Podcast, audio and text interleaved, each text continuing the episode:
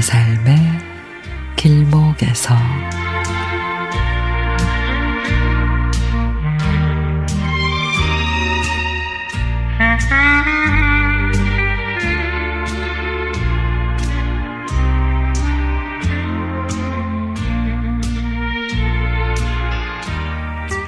예정일보다 빨리 출산 기미를 보이는 강아지를 집에서 혼자 보고 있자니 겁이 덜컥 나서 남편에게 전화를 했죠.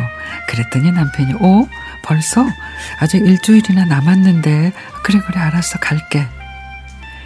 인터넷으로 강아지 산후 준비물을 찾아보고 나름 준비를 한다고 했는데 난생 처음 꼬물이들을 마주하니 도대체 무엇을 해야 할지 머리가 하얘졌습니다.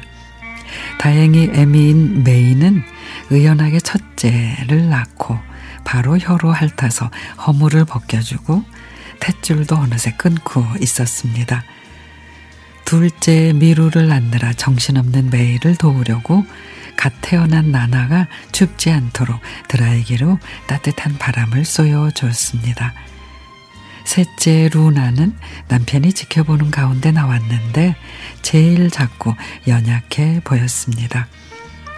신비한 경험을 바로 눈앞에서 지켜보니 참 생명의 고귀함에 절로 숙연해졌습니다. 가르쳐 주지 않았는데도 메이는 새끼를 낳자마자 바로 젖을 물렸습니다. 3시간에 걸친 출산의 고통에 헉헉대는 메이를 보니 안타까워서 족발을 푹 삶아서 주기도 하고 북어와 미역도 넣어서 푹 끓여서 식혀 주었습니다. 포메라니아는 소형견이라서 종종 난산이 되기도 한다는데 우리 메이는 세 마리를 무사히 순산을 했습니다.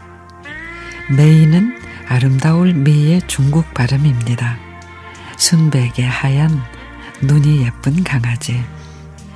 근데 한 달이 지나자 메이는 매몰차게 새끼들을 거부합니다. 이유식을 시작해야 한다는 거죠. 분유를 타서 먹이고 조금 지나서는 사료에 물을 불려 주었습니다. 건강하게 쑥쑥 자라는 새끼들을 보면서 시간 가는 줄 몰랐습니다. 코로나로 인해서 우울감을 호소하는 사람들이 많았는데 우리는 매일 가족 덕에 코로나 불로를 겪지 않았습니다. 온전히 나를 믿으며 몸을 맡기는 강아지들의 따스한 온기를 느끼면 마음이 그렇게 편안할 수가 없습니다. 생명에 주는, 생명이 주는 위안이라는 거, 이런 게 아닌가 싶습니다. 첫째 나나는 남편 친구에게 분양했고 둘째 미루는 남편 직장 동료에게 그리고 셋째 루나는 우리가 키우기로 했습니다.